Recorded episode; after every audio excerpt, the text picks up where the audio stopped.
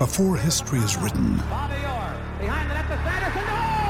it's played. Before it's frozen in time, it's fought one shift at a time. Before it's etched in silver, it's carved in ice. What happens next will last forever. The Stanley Cup Final on ABC and ESPN Plus begins Saturday. This program is brought to you by the Furnace family, Edmonton's furnace replacement experts. Call 780-4FAMILY or visit furnacefamily.com. The game is over when the final buzzer sounds. The analysis ends when you say it does. This is Overtime Open Line. Interviews, analysis, and your opinion. Overtime Open Line is brought to you by the Canadian Brew House. Now, from the Osmond Auctions Broadcast Center, Reed Wilkins on Oilers Radio, 630 CHED. Klefbom came down, won a puck battle, and now you've got McDavid and Draisaitl up the right-hand side. Domi and Connauton on the ice for Arizona. McDavid centers, one-timer score! Oscar Klefbom, and Edmonton strikes again in overtime. This time, it's Klefbom with his first goal in 34 games. It's the winner. Edmonton 4, Arizona 3, in overtime. First career overtime winner for Oscar Klefbom. And Edmonton survives a rally by the Arizona Coyotes for a 4 3 victory. Thanks a lot for tuning in tonight. Canadian Brewhouse Overtime Open Line from the Osmond Auctions Broadcast Center, along with Rob Brown. I'm Reed Wilkins. Klefbom ending a 33 game goalless drought to end the game. Earlier, Milan Lucic ending a 29 game goalless drought at that time that put Edmonton ahead 2 1. They led 3 1 after 1, 3 1 after 2. Heck, they led 3 1 with nine minutes left. But once again, the opponent rallies. Rob, just looking back here, February 20th, the Oilers lead Boston 2 0 after 2. They lose 3 2. February 22nd, the Oilers lead Colorado 2 0 late in the second period. Colorado ties it 2 2. Edmonton wins in overtime. At Los Angeles, February 24th, the Oilers are up two goals with 25 seconds left. The Kings put the puck in the net twice, one of them negated on goalie interference. Oilers survived the win 4 3. February 25th at Anaheim. Oilers led by two goals with 25 seconds left. Anaheim put the puck in the net twice. They both counted, but the Oilers won in overtime. Shall we continue? March 1st, Nashville. Oilers lead 2 0 late in the second period. Nashville wins 4 2. And then tonight, the Oilers lead by two goals, 3 1. Like I said, with uh, nine minutes left, Arizona ties it, but the Oilers get the overtime win. Apparently, it's the worst lead, I don't know if in hockey, but certainly for the Oilers lately, the two goal cushion. Well, well, tonight, I mean, every every game has its its reason. There's been games where the Oilers have been up two goals and might not have deserved the two goal lead. There's been games that the the LA and the Anaheim ones that the, the Oilers played very good and just had uh, nervous breakdowns in the last minute of play. Uh, tonight in this game, uh, I, th- I think the Oilers just stopped working. They, they built up the 3 1 lead in the first period, had the game completely in control, and then they just took their work hats off and just played to the competition. And Arizona, over the last 40 minutes, uh, pushed the pace. They they pushed the work ethic. They pushed the battle effort, the the competitiveness, and they they just stole the game back. Now. Uh, once it got to overtime, you knew that you know it, it's going to turn out to be an Edmonton victory once they get to three on three. But th- there's probably some disappointment in the fact that this is a game that should not have gotten to overtime. This is a game that the Oilers should have been able to extend a lead, not fall into the trap where they, they sit on a lead and, and then start cheating a little bit. Uh, Arizona is not a, not a team that's gifted with a bunch of superstars, yet they outwork you, and they outwork the Oilers down low. And the Oilers, uh, a couple times, were looking for bounces to go their way and, and getting on the wrong side of players. And at the end of the day, uh, you know, Cam Talbot was hung out to dry a few times. So uh, it, it's good that the Oilers won the game, but it's it's disappointing the way they had to win it. 4 3, Edmonton takes it. Klefbom OT winner. Mentioned Lucic getting off the schneid. Jujhar Khaira shorthanded. Jesse Puljujärvi on the power play. Also scoring for Edmonton. In games tied after 60 minutes, the Oilers are now 10 and 4. Seven and three in overtime, three and one in shootouts. So that continues to be a strength of the team. And when you factor in they have 28 wins, uh, you know that's only 18 in regulation time. So they don't have a very good record. But uh, if they didn't have the good three on three and shootout record, obviously it, it'd be even tougher. The penalty kill is a positive, 27 for 29 in the last 10. And even though it went to overtime, the you know the special teams were big tonight. Uh, they kill off all three Arizona power plays, plus get a shorthanded goal, and they do get a power play goal tonight to go one for four. Now it would have been nice to get another one to stretch the lead and probably put the game away if you get one, but a rare special teams win for the Oilers tonight. Well, it's something that they needed to improve on. Uh, I mean, it's not going to get them into the playoffs this year, but the majority of the players that play in those positions are going to be on the team again next year. So you want to have a little bit of confidence and feel good about it. And some of the players are auditioning to be that guy, to be the guy in front of the net, front presence, to be the guy in the back end, to, uh, to, to with the shot at the end, a Klefbom, a Lucic. Those guys want to be power play guys. They don't want the Oilers to go out and look for players to replace them this summer. As for the penalty killing, those are the type of players that you can pick up in the offseason because normally penalty killers are not of the superstar variety. They're guys that work hard and are smart and can skate. And, and you can try and find those players. So the Oilers players that are here want to be part of the solution, and by doing that, they have to be uh, accountable over the last you know 20 so games that they've had here, and and they are getting better in those things. Even the power play, though it it wasn't scoring, it did look dangerous at times. And the one player that looked really dangerous on it, and I thought acquitted himself very well, was Ethan Bear. Uh, it, it's amazing. You're coming up and you're on the back point, and he's the high guy. So if there's a mistake, it's very noticeable. But he's on, he's the, the, high guy, and he's passing it to a Draisaitl, or he's passing it to a McDavid. He's got Lucic in front of the net, and none of it seemed to phase him. He, he made the plays that were there. He didn't force things to the stars. And when he had a uh, chance to put the puck on net, he did, and he put it in a good spot for that allowed Lucic to get in for the screen and have a chance to tip it.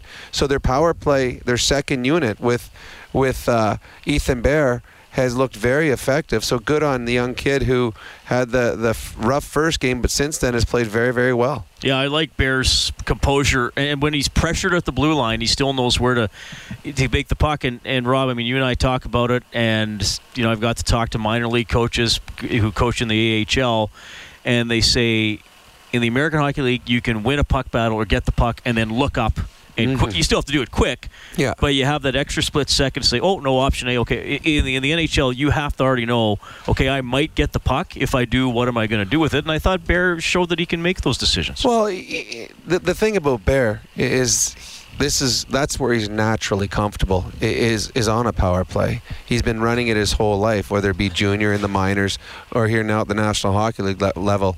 Uh, his smarts are uh, an attribute that he has. He understands the game. He knows where the puck should go, where the puck shouldn't go. He knows uh, safe plays too. There's times when you, you can't force something because forcing it will get you into trouble. So you got to know where to put the puck in a safe place that allow your men to get there first and to win a battle. Uh, yeah, it's it, it, sometimes you get overwhelmed as a young player in certain situations. I haven't seen that, and sometimes when you have a struggle as he did in the first game. And, and, and the one goal that was pinned right on him, uh, he got he hesitant when he went to, to poke check a puck, turned into a two on one and a goal against.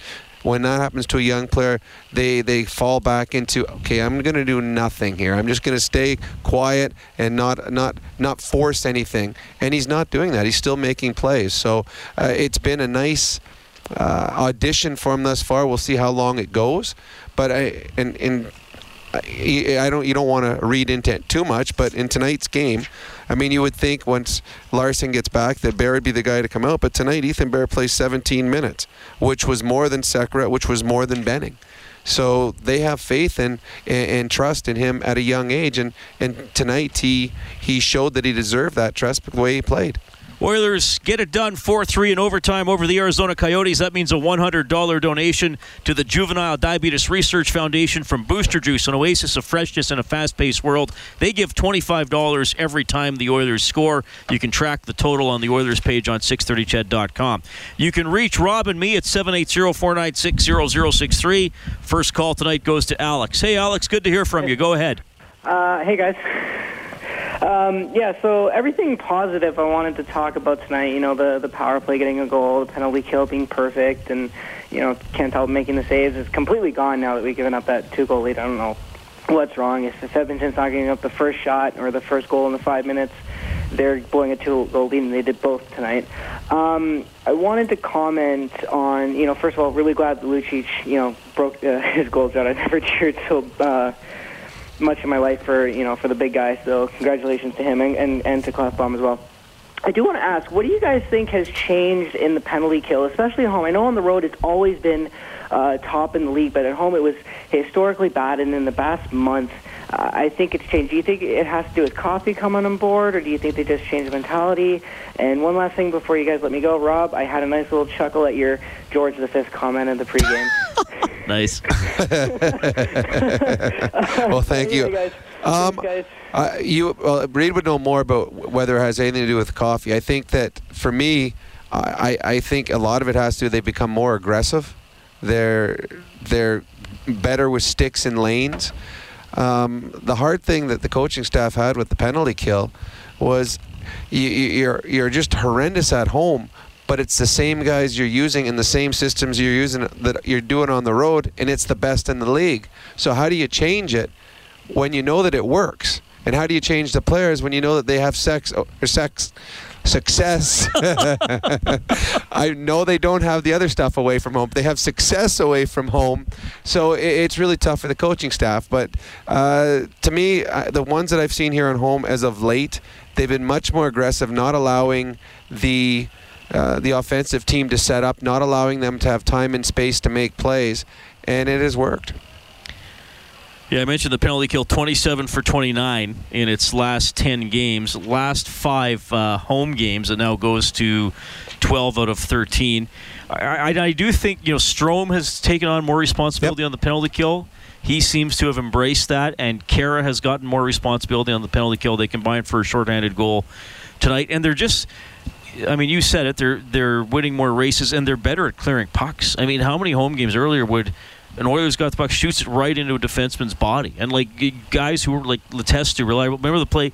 Leon could have skated the puck out, Yep. threw a cute backhand pass into the middle while shorthanded in your own end. So they're making smarter plays. They're making more thorough and assertive plays shorthanded. And when you add players like Strome and, and Khaira, and you give them more responsible, give them more penalty killing time, they their want is going to be so high because that's that's bonus ice time.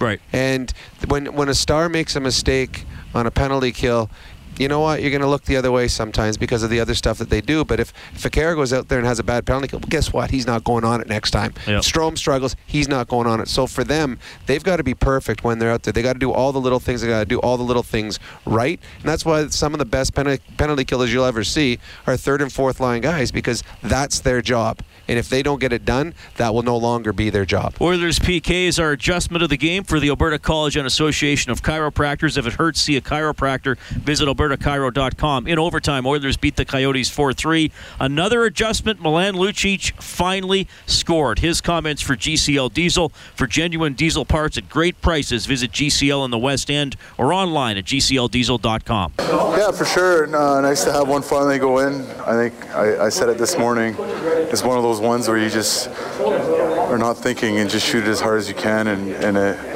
finds a way in uh, just inside the post. So nice to get that one. Uh, nice to get a win here at home. Uh, and you know, I think we, even though we gave up a two-goal lead there uh, for them to tie it and to go into overtime, I think we did it uh, uh, a lot more of what we wanted to do and how we wanted to play versus how we played against the Rangers, and we just need to keep uh, building off of that. To get that one out of the way, what can that do for your confidence, I guess, here the rest of the season?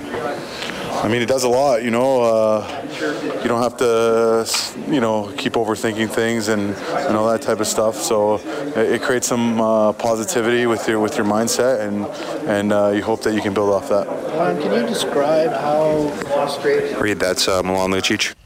All right, Lucic blasting one home. Interviewed him earlier in the season, Rob, and he said he just shoots, tries to shoot it as hard as he can. It helped there. Well, uh, and, and you can tell he puts everything into it. And the one thing that we've noticed over the course of the season, well, more at the beginning of the year than as of late, was how heavy a shot he has and he's coming down full speed and shoot it. And that's I, have heard a lot of different players. I know that Paul Coffey was talking about it with some of the younger players. Matt Benning told me said that Coffey says, you know, don't just float one on net. Fire it as hard as you can. Always shoot hard. Always. And Lucic does that. And when he it goes, I mean, it's a better chance. I mean, the goalie's got to set better. It can go through the goaltender. And and tonight, Lucic badly needed that. I, I don't know if it touched the defenseman's stick on the way in, but whatever it was, that is a huge, huge weight off of him.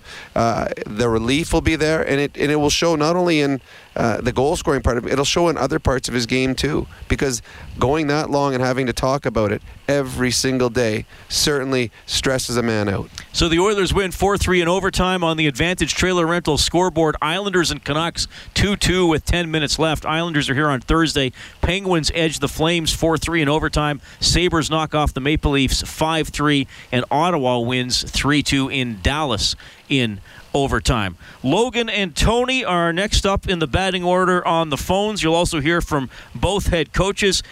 Oilers take it 4 3. Canadian Brewhouse Overtime Open Line from the Osmond Auctions Broadcast Center. This is the Canadian Brewhouse Overtime Open Line. Now, from the Osmond Auctions Broadcast Center, Reed Wilkins on Oilers Radio, 630 CHED. 3 1 Oilers. Coyote power play at five seconds. Stepan hesitating. The longtime Ranger gets it back from Dvorak. Centered Dvorak. Wrist shot save made by Talbot and a beauty. Talbot gets the win. He was pretty solid tonight. That's his save of the game for RV Wars massive spring clearance sale, March 8th through the 11th in West Edmonton. Visit rvwars.ca for details. Talbot gets the win. Oilers get by the Coyotes 4 3 in overtime, along with Rob Brown. I'm Reed Wilkins. Just as we went to commercial there, Vancouver scored to go up 3 2 on the Islanders. Now about eight and a half minutes left, updating the Advantage Trailer Rentals out of town scoreboard. 780 496 0063. We have Logan on the line. Logan, nice to hear from you again. Um, I, I was at the game tonight. The nice to Lucic finally getting a goal. The Oilers had an awesome on free on free. I was at the game tonight. Nice to Lucic, his goal. The Oilers got lots of shots. The net tonight, short-handed goal power play need that all year. He has comment on that, Reed? Logan, first of all, maybe you're the good luck charm for Lucic. Where were you sitting tonight? Um, behind Talbot, buddy. Oh, good stuff. Well, I'm glad you got to cover the game, and thanks again for calling.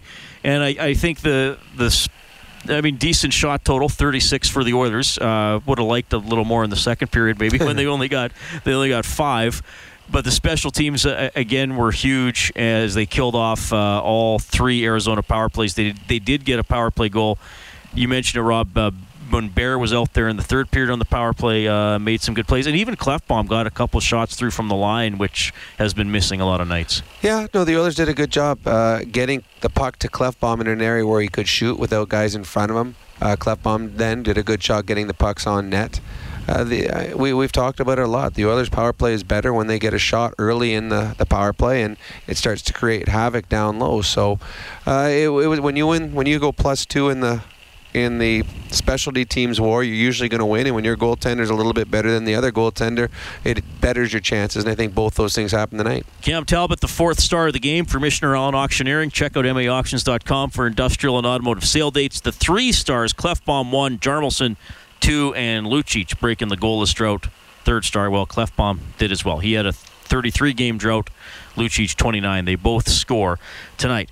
More phone calls in a second here. Let's go downstairs to the Coyotes dressing room for BDO First Call Debt Solutions, bankruptcies and consumer proposals, licensed insolvency trustees. Here's Rick talking. How did you guys find a point here tonight? Um, no, I thought we played good. I mean, there was about six, seven minutes in the uh, first period. Um, didn't like it, but I thought we battled back a lot of resiliency. We've seen that from this group all year. I mean, do you sense that confidence even when you're down, if it's on the road or home? Yeah, no, that's something we've been building on the last uh, six, seven weeks. You know, um, you know, we, we obviously didn't like our first, uh, the last 10 minutes, but then after that, they had two shots, at whether five on five in the second, and I thought uh, we had some chances. So it was it was a good game. We talked uh, before the game about your fourth line. Nick Hjalmarsson just corrected us, and I think Tyson did in game. It's hard to call those guys your fourth line. They're vital to this one tonight, aren't they? Yeah, they're, they're, they bring a lot of energy. They have the puck a lot. They um, they like cycling the puck, uh, put the puck behind the net. They did a nice job. They work hard, and that, that's why they're rewarded. Can you tell us what happened with Antti, if anything, and what you thought of Darcy here tonight? Yeah, it was just almost like 16 minutes for uh, the, the puck drop and uh, got a little tight on something, so we had to uh, put Kemps in. So, okay, you know, Kemp's did a nice job, man. It's a tough to you know, 10 minutes before uh, he, he, he were telling me starts. Uh, he had 17 shots in the first, so it wasn't something that we wanted to give, you know, let the guy get a, kind of get a little bit slower than that, but uh, he did a nice job. How did you handle the first intermission? I mean, after a difficult first period, what was your take with those guys after the way that they've been playing? Yeah, you know, uh, no, no yelling and screaming. I, I, like I said, the first seven, eight minutes, I liked it. you know, then they got that short-handed goal, and you know, McDavid was flying out there. I mean, he's a hell of a hockey player, and they, they started to come. Uh, but then we settled down. Like I said, after the intermission, uh, just went over a couple adjustments, and uh, you know, I thought the last 40 we did a nice job. It was a dangerous play on Oliver Ekman Larsson late. What did you think? I didn't see the video uh, replay. I just kind of I just went on the reaction of the uh, the players, the, what they told me, but I have not seen the video. With was this something that came out of the blue or something that you knew? Yeah, basically, basically came out of the blue. Yeah. So it's it's nothing serious. It just came out of the blue. Lower body. All right, Scott Johnson working the visitors' dressing room. So Antti Raanta was the announced starter, and they thought he was going to start going into the warm-up. Something happens. Darcy Kemper plays instead, and we should touch on that. Did did Nuge get away with a hit from behind there in the last 30 seconds? I don't think it was. Uh, is the one down in the right corner? Yeah. I don't think it was a hit from behind. I think he clipped his his leg and, and, and tripped him. I, I think it was incidental. Uh, I don't even think he pushed him. I think their legs hit and he tripped them and he went in dangerously. Uh, I, I think the refs made the right non-call. I think it was just incidental contact, and it was ugly. And I can see the player being. I, I didn't realize it was Ekman Larsson, uh, but he got I, nailed a couple times. Yeah. Leon got him in the first period too. got him up high on that one too. I, was, I thought that one might have been a penalty, but yeah, no, I, I didn't. I didn't think it was a penalty. It just anytime a player goes into the boards like that, uh, most guys don't see it. They see the the aftermath, and you automatically yell at the ref. That's what we're all prone to do. Oilers win 4-3 in overtime. Klefbom first career OT goal. One shy of the Japanese Village goal light. We will turn that on whenever the Oilers get five or more in a game. Then you can go to 630ched.com slash Oilers. Print up a coupon for a free appetizer at Japanese Village. Three locations in Edmonton, downtown, south side, and north side. 780-496-0063. Good evening, Tony. How's your evening? How's it going, boys? Doing well. So, a uh, couple comments here. I'm happy that Lucic finally scored. I've been defending this guy since the whole drought started because everybody's been saying, oh, you know, he's useless, he's useless, and all this kind of stuff. So I'm happy the fact that he scored. I'm, I'm happy also the fact that Edmonton said Luch when he, they when he did score. Uh, Klefbom scoring was a great, you know, two great droughts that ended tonight. Um, I was hearing something on Sportsnet tonight, and if you guys can comment on this, they were saying the fact that we have uh, Nuge who has a six million dollar contract. We have about four, about five or six different contracts that are worth big bucks, and they said that there is a chance that they're talking to Nuge about maybe becoming a defenseman. Do you think that would be possible? What? I've never heard that who before in my life, that? and I. Who said that? Was, uh, Louie DeBrusk during uh, second intermission. They said that because since he's a since he's a six million dollar contract, and the fact that we don't really have a good right-handed shot, that they've been. I think it's like behind closed doors, but they I've, I've never heard They, that. they said that I've Nuge never heard was going to become a defenseman or be traded for a defenseman. No, I don't know if it would be become a defenseman or a trader. I think it'd be it would be traded. Uh, RNH is never going to become a defenseman. There are, uh, th- I mean, there is a, always a possibility that RNH could get traded for a right-handed defenseman. There is absolutely no chance ever that he is going to become a defenseman. I don't know. Maybe I did hear it wrong, but you know, he, yeah, he probably they- when he when he pro, he might. I, we didn't know. Rob and I never hear the intermissions because we're on ourselves. He maybe he said Nugent Hopkins would be turned into a defenseman, but he meant would be Turned into bu- trade, through trade, trade. through trade. Yeah, no, he's not. Gonna, he's never Yes. going to be a defenseman. Which I still, I, my preference is he's not traded. I think he's an important part. I- I, I, I- understand the weaknesses on the team, but I, I hope there's a way he stays. And the, another question I have is, um, yeah, he may have came in a little bit slow when he first came in, but do you think the Oilers will resign Camilleri actually on the uh, during the off season? Um, I I doubt it. I think I think he's played he's played well. I think he's given them more than probably what they expected, and he's certainly given them a, a lot more than what Jussi Jokinen had given them. Um, I my thoughts is they'll probably want to find someone that's capable of playing his minutes that is younger, uh, faster. So I, I don't believe they'll bring him back, but I mean I, I think he's done a very good job in the role that he's been in.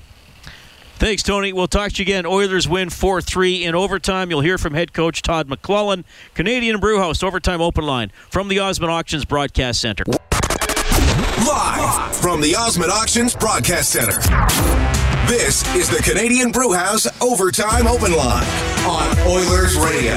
630 CHED. All right, thanks a lot for tuning in tonight in overtime. Edmonton Oilers 4, Arizona Coyotes 3. Leon Draisaitl, a couple of assists tonight. Khaira, Lucic, Puljujarvi, and Klefbom, the goal scorers for Edmonton. Hjalmarsson, Dvorak, and Demers scoring for the Arizona Coyotes. Demers got an early one. Shot was going well wide. Bounced in off Kris Russell's skate. Oilers blow a lead late, but are able to get the two points out of this one. Reed Wilkins, Rob Brown. Thanks a lot for tuning in. We have Darren on the line at 780 496 0063. Hey, Darren. Hi, Reed. How's it going? Good. I got a question for you and Rob, and it uh, maybe it's gives some insight on from a coach's perspective. How, how do you get the guys engaged to not sit on a lead? It seems lately that uh, we seem content with a couple goal lead, and the momentum shifts. And so, just looking for your comments on how do you get, you know, how, how does a coach go about getting the guys really enthused about continuing to drive rather than sit back and, and just play? Well, I, I'm sure the coaches are saying the right things. I think normally, just human nature, you, you back off a little bit. Um, sometimes you lose your defensive positioning, especially tonight. It was 3 1 after one, and it looked like this could be a game that could be 6 1, 7 2. And the Oilers come out in the second period on a power play. If they extend the lead, it could be that. But give Arizona credit. They came and they pushed, and I don't think the Oilers were ready for the push, for one. And then the Oilers just they got caught in their own zone a lot, and when they did, they started running around, uh, losing positioning, uh, not being in the the place they're supposed to be, uh, leaving the zone or being on the wrong side of the player sometimes. So now all of a sudden it's hard to press with the lead when you can't get out of your own zone. And I think that's what happened tonight. I just think that uh, they had some defensive lapses that turned into long extended periods in their own zone and just continued to give the Arizona Coyotes more confidence and more momentum. Darren, do you want to finish the play? Sure. We want to give you an eight-day parking pass to Jet Set U Park, brought to you by Jet Set Parking. Park cheap and easy. Visit jetsetparking.com. Shovels it out. Domi will move it quickly for Panik. He's got Sekera beat to the net. Wrist shot denied. Cam Talbot. Rebound Panik. All right. I'm just going to ask a question about the season series. Uh, earlier this year, these two teams went to overtime as well here at Rogers Place. Who got the game winner in that one? Was it Milan Lucic or Ryan Nugent Hopkins? There you go. It go. was on the breakaway. Good stuff, there, and Hang on the line so Kellen can take down your information. So that's the interesting thing about the NHL point system now. Edmonton in the season series goes three and one against Arizona. Arizona against Edmonton goes one, one, and two. So I guess you, I guess Which you- isn't a bad record. I just just go by points. Edmonton wins the season series six points to four. Jordan Eberle scores with a minute four left on a power play. Three three Islanders with, and Van. with the goalie pulled. So they were six on four, and Jordan Eberle scores, and now they're a minute away from overtime. Klefbom got the winner tonight. Let's hear from him for GCL Diesel for genuine diesel parts at great prices. Visit GCL in the West End or online at gcldiesel.com. Yeah, no, it was very good. This is the stuff. I mean, this is the stuff you guys are playing for at this point of the season, right? It's the small victories. Yeah, oh yeah, and I'm, it gives a lot of confidence, especially for me or, and Milan today to to finally score a goal. Uh, I mean, we've been close a couple of times, but just to get that over win, overtime win, it, it gives a lot of confidence and, and a lot of energy. Thank sort you. of jumped in late here. Take us through uh, your winner, the play that, that led to the goal. Yeah, it's pretty easy. I just give the puck to Connor early on, and they, they do the rest. Kind of, I just need to to uh, get my stick on the ice, and they they got to find my tape, and, and that's how it was. I mean, they made a hell of a play, and it was very nice for me to to finally score a goal. Uh, I've been close a couple of times, but it's nice to be to to be out there with them. I mean, I'm very fortunate to to be able to to play with them on the on the three on three, and it's it's a lot of fun. You mentioned confidence, um, the lead. You guys have had some leads lately, maybe on the homestand so far, but is it confidence when it comes to playing with the lead for your for your group? Uh, I don't know. It's tough. Uh, the only thing I think, I mean, we we got to be be able to find a way to close the games. Uh, I mean, it's been a number of games now, and we're up two goals, and, and they, they worked their they worked their game and, and score like today three three. It's not good enough, uh, especially against teams like Arizona and, and teams like that. Uh, we got to be we got to be better. Got to be smarter, make better decisions when we're up two goals in the third period here. Um, obviously, it's it's very nice to get the win, and certainly for me to to score the overtime winner. But we got to be better and, and be able to close games earlier. Oscar, can you uh, maybe just put it in perspective what Connor's doing, how much offense he's creating for you guys, and, and how much that helps at this point? I mean, he's in my mind um, the best player in the world. So it's obviously helps a lot. And, and the three on three, I, I know I'm gonna get a I gotta get a chance or two. I mean, if I, I just be at the right place at the right time, he's gonna find my tape and. That's the way it goes. I mean, him and Leon had a very good chemistry and, and the vision for the game. And when they have their speed, I mean, they're very tough to play against. Um, just be able to, to practice against these guys every day for me, it's it's huge. I mean, the, the, the speed they come with and the vision they had, it's, it's impressive. Read that's Oscar Klefbom. Thanks, Brendan. Klefbom gets his first career overtime goal, his fourth goal of the season. Oilers edge the Coyotes 4 3, 50 seconds into the extra session. We still do have the McLellan post game coming up. More time for your calls 780 496 0063. Canadian Brewhouse Overtime Open Line from the Osmond Auctions Broadcast Center. This is the Canadian Brewhouse Overtime Open Line. Now, from the Osmond Auctions Broadcast Center, Reid Wilkins on Oilers Radio, 630 CHED. Try to sneak it inside. Nugent Hopkins, wrist shot, score! Yes, a Puljujarvi on a setup from RNH. Power play goal for Edmonton. Shorthanded goal for the Oilers. And one at even strength. It's 3 1. Well, those goals gave the Oilers a 3 1 lead through 20 minutes. There would be no scoring again until the third. Dvorak with 8.29 to go. Hjalmarsson with 4.39 left. Oilers let another two goal lead slip away, but 50 seconds into overtime, Oscar Klefbom gets the winner from McDavid and Draisaitl. Arizona gets a point out of this. They're 8 2 and 2 in their last 12. Good little run for them. Reid Wilkins, Rob Brown, thanks a lot for joining us. It's 10.35. Let's go back downstairs. Here's Oilers head coach Todd McLellan. I guess to start off, uh, Milan, Oscar, and long droughts. Uh, your thoughts on that as a coach to see that happen, as well as what does that do to the teammates around them? Well, it's uh, it's a relief for all of us, but a big relief for both of them. It's been uh, a long time coming. A lot of chances and opportunities for both of them that haven't gone in, and that's uh, a heavy weight that both of them have been carrying for two months. So uh, to get that off their, their back and their shoulders, and the teammates, the good the good sign for our team is we're not where we want to be, but they all reacted positively to that. They're they're pulling for teammates. They're happy for them, and um, you look for little team signs like that. Um, we give up a two goal lead again, but we we stick with things. We come back. That's a good sign. Uh, so we're trying to find some positives in a year that's been a little bit miserable, obviously and uh, we want to continue to uh, to do that down the stretch. Todd Milan uh, said you had a quite the little joke with him on the bench after that he should keep the puck, and uh, said he can appreciate a, a little good humor. Uh, what'd you say to Oscar, uh, who an even longer drought? I haven't even had a chance yet, so we may have to to get the trophy maker here in Edmonton to put two two of them together, but. You know we're we're hard on the on the players a lot, and um, you know when they do get that relief, we should be participating with them and letting them know that we're behind them as well. So that was a, a case of Luch. Can you just assess your team's night from, you know, obviously getting a lead to losing it and eventually winning? Just talk us through the way. Uh, ups and downs, uh, emotional highs, some lows. Um, you know, we've we've can, um, we've battled that first goal against all year. Um, uh, again, that shot's going at least 12, 15 feet wide, and and off of skating in. You know, so that was a bit of a downer, but then how are we going to react? Were we going to roll over and, and feel sorry for ourselves? We didn't. So that's, uh, there's a negative. We turned into a positive. Shorthanded goal, penalty kill was real good. Power play got us one.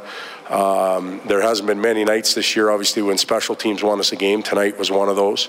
Uh, we give up the lead. Again, that's an emotional downer for us, uh, but we find a way to come back. So uh, a night of ups and downs, um, some inconsistencies, but we found ways to uh, recover.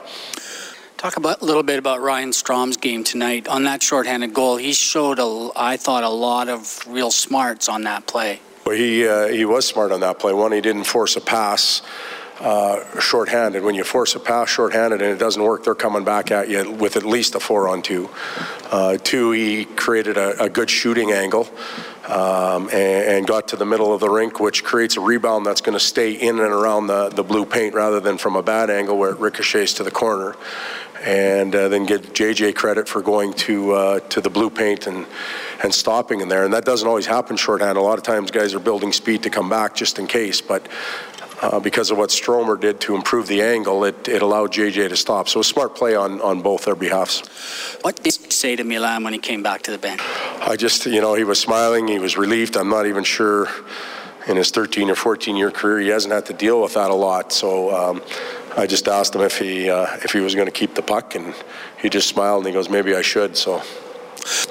Todd, uh, Aberg, uh, you've started to see a, a few more Aberg, excuse me, a few more games from him. Uh, we saw his speed starting to get more comfortable. He's obviously a guy who's not afraid to shoot the puck uh, either. But what, what are you starting to see from a player that I don't know if you knew that much about before he got here? What do, what do you like about his game? What does he need to work on? Well, what we what we did know was through scouting reports and uh, a game or two that he had played against us in the past, and. So you have to give him some time to uh, to play, and then you get to formulate your own opinion. Um, he's a bright individual. First of all, he's a quiet guy. He's a bright individual that I think gets the game. He's good at anticipatory skills. Uh, he's willing to shoot it. Uh, I think he'll be an asset on that power play over on that right side on that other unit.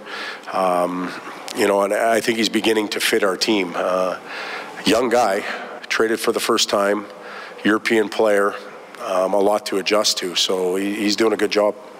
You were talking about Aberg there on the power play. Um, Puljujarvi scores on the power play tonight, and also you had Bear out there on that top unit. It really seemed like they were able to whip it around a bit. Did you see some potential in those two players moving forward and maybe increasing their power play time? Oh, well, I see potential in those uh, in those two forwards, of course.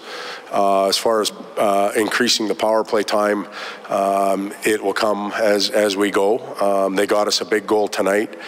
Uh, the difference between Ethan and, and, Pontus is the position they play. Sometimes a D man can stay a little bit longer. He may not have a lot of work. Uh, forwards, once it's in the zone, have more work down low and they've got to buzz around a little bit more. The D man tends to be somewhat stationary uh, unless you're breaking out a lot. So uh, ice time varies from forward to D on a power play. You had uh, almost 25 minutes from Connor tonight, seven shots, sets up the winner. Can you just I mean, no one in the NHL has more points than him in the last month or so. Just put into perspective what his offensive push is doing to help keep your team somewhat afloat. Well, I, I talked about it again this morning. He's he's our leader. He. Uh, it's amazing how many minutes he can play. At, at 25, he's probably wishing he got 30. Um, you know, but we're trying to to develop um, a third and a fourth line center right now. So it takes. May sound strange. It may take a minute or two away from Connor, but that's the situation we're in. Um, but at 25 minutes, he wasn't tired. He just kept going and going, and uh, he drives our team. That's what your captain does, and you know we're going to need that from him as we go forward for for the rest of the season to keep our uh, our needle going the right direction. All right, head coach Todd McLellan. Oilers win 4 3 in overtime against the Arizona Coyotes. McDavid, an assist on the winner. Yeah, plays 24 42, had seven shots, and they'll play a lot of overtime in the next decade or more. He and Leon for well, the Edmonton Oilers. The, the the Coyotes changed three times in the first shift, and McDavid and Draisaitl were still out there. I mean, the Coyotes were going 15 second shifts, and and again, I don't know if nobody's watching the videos of the Oilers in overtime, but you can't play two forwards against Connor and Leon, you are not going to have success. Play, and if you have to play two defensemen the entire time just to make sure, especially when you're on the road, get to a shootout, shootout, you have a better chance than you do three on three against those two. They eat up forwards trying to play them defensively. And tonight, again, uh, a mismatch. Leon Draisaitl's going down the wing. Domi comes, leaves Connor, comes over and forces Leon, but he left his man. And all of a sudden, Connor McDavid, open ice, three on three. He's not going to make a mistake. And the other thing on that goal, too, uh, that's not an easy shot for Klefbom. That's across his body one time, and we see a lot of guys miss that throughout the season. Uh, I know it was an open net, but he's still got to get the puck on the net, and it was a good play jumping up in the play. He read the play as well. So that's when you're playing three on three, you got to be smart because you got to be able to understand what's going to happen and not what's happening at that moment. The Oilers tonight were shooting on Darcy Kuemper, an unexpected starter in the Arizona net. His comments for BDO First Call Debt Solutions, bankruptcies and consumer proposals, licensed insolvency trustees. How much time, how much notice did you get?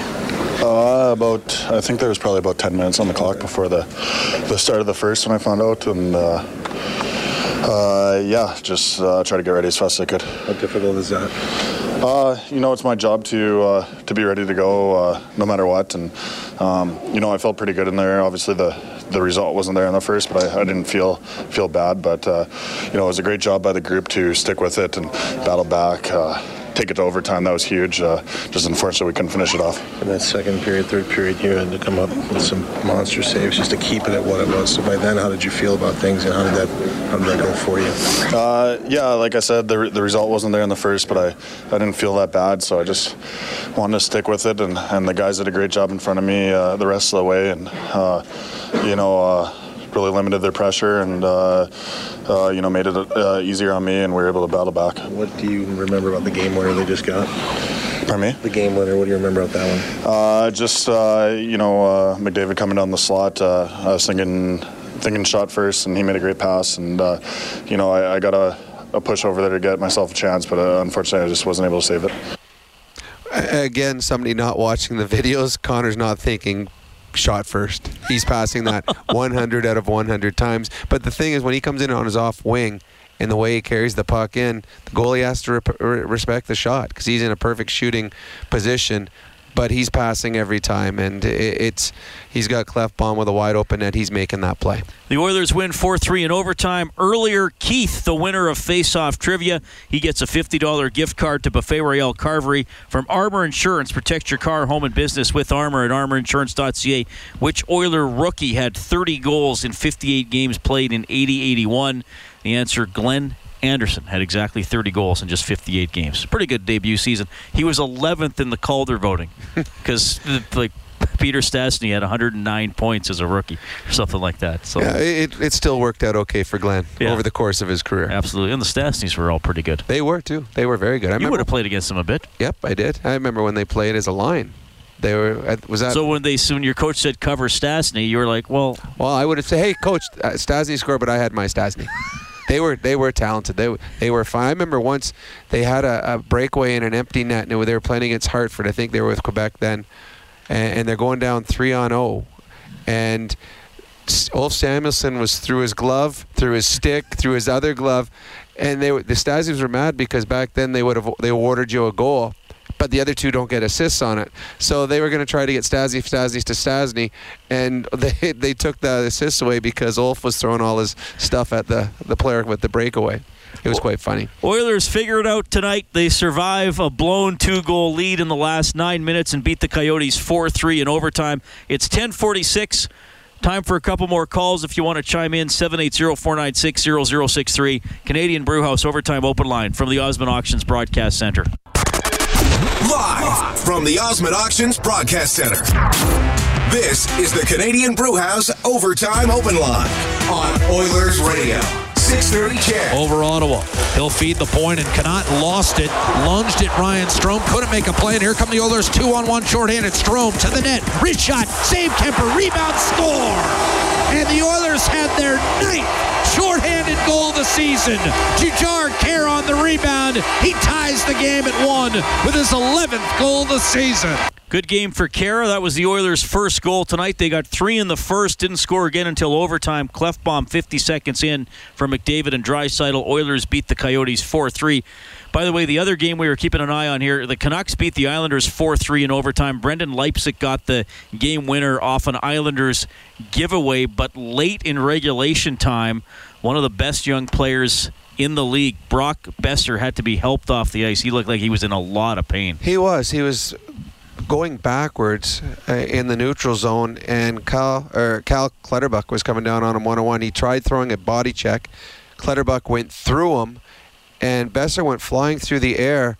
And at the same time he was going flying through the air, one of the Canucks had just changed and had opened the door, and Boeser went flying in, and his back hip area went crashing into the open door and he did not get up. And by the time he got up, he was, you know, he had to be helped by two players and a trainer to the bench and down the hallway. He did not look healthy. So always scary when a, a door opens or when a door is open and a player going at full speed runs into it. Reid Wilkins, Rob Brown. It's 10:50. We have Jazz on the open line. Hey, Jazz. Thanks a lot for calling.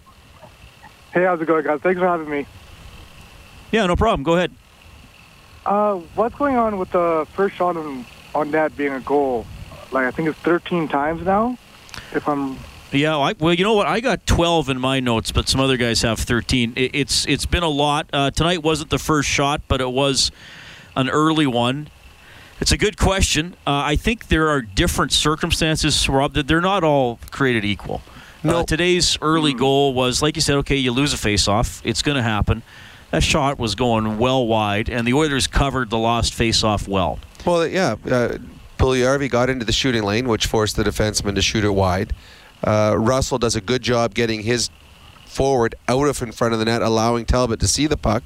Unfortunately, the puck went so wide it hit Russell in the back skate. And again, the pucks hit players all the time and bounce wide, bounce into harmless ways.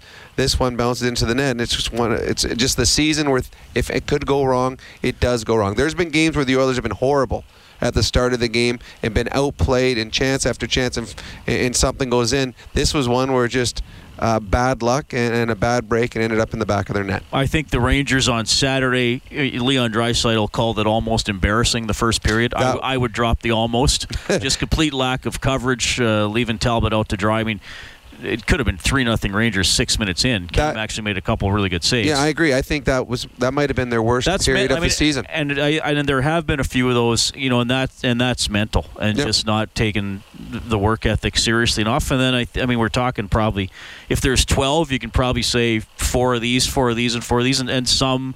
Um, you know, the goaltender didn't make the, the save. I mean, there was a Montoya let one in about a month ago. It was a floater from the blue line, and yeah, he was sort of screened, but you, you, expect the goalie to find that puck and stop it. So it's it's been a variety of issues in that regard for the Oilers. So hopefully that's that's one of those extremes that you hope doesn't carry over into next season or, or maybe stops before the end of this year. Well, I'd say that it won't happen again. But when you uh, the key phrase that you use there, a variety of issues. Well, I think that has been the season for the Oilers. It has been a variety of issues. It hasn't been one thing that you can say if we fix this, things are going to be better. There's been a number of things, a number of different different issues that the Oilers have to look through at, through the rest of the season, and then obviously into the off season season. It's nice to see the penalty kill be this successful for mm-hmm. an extended stretch. Uh, I mentioned 27 out of 29 successful kills in the last 10 games, so that's a nice chunk that you hope is is turning around and, and continues.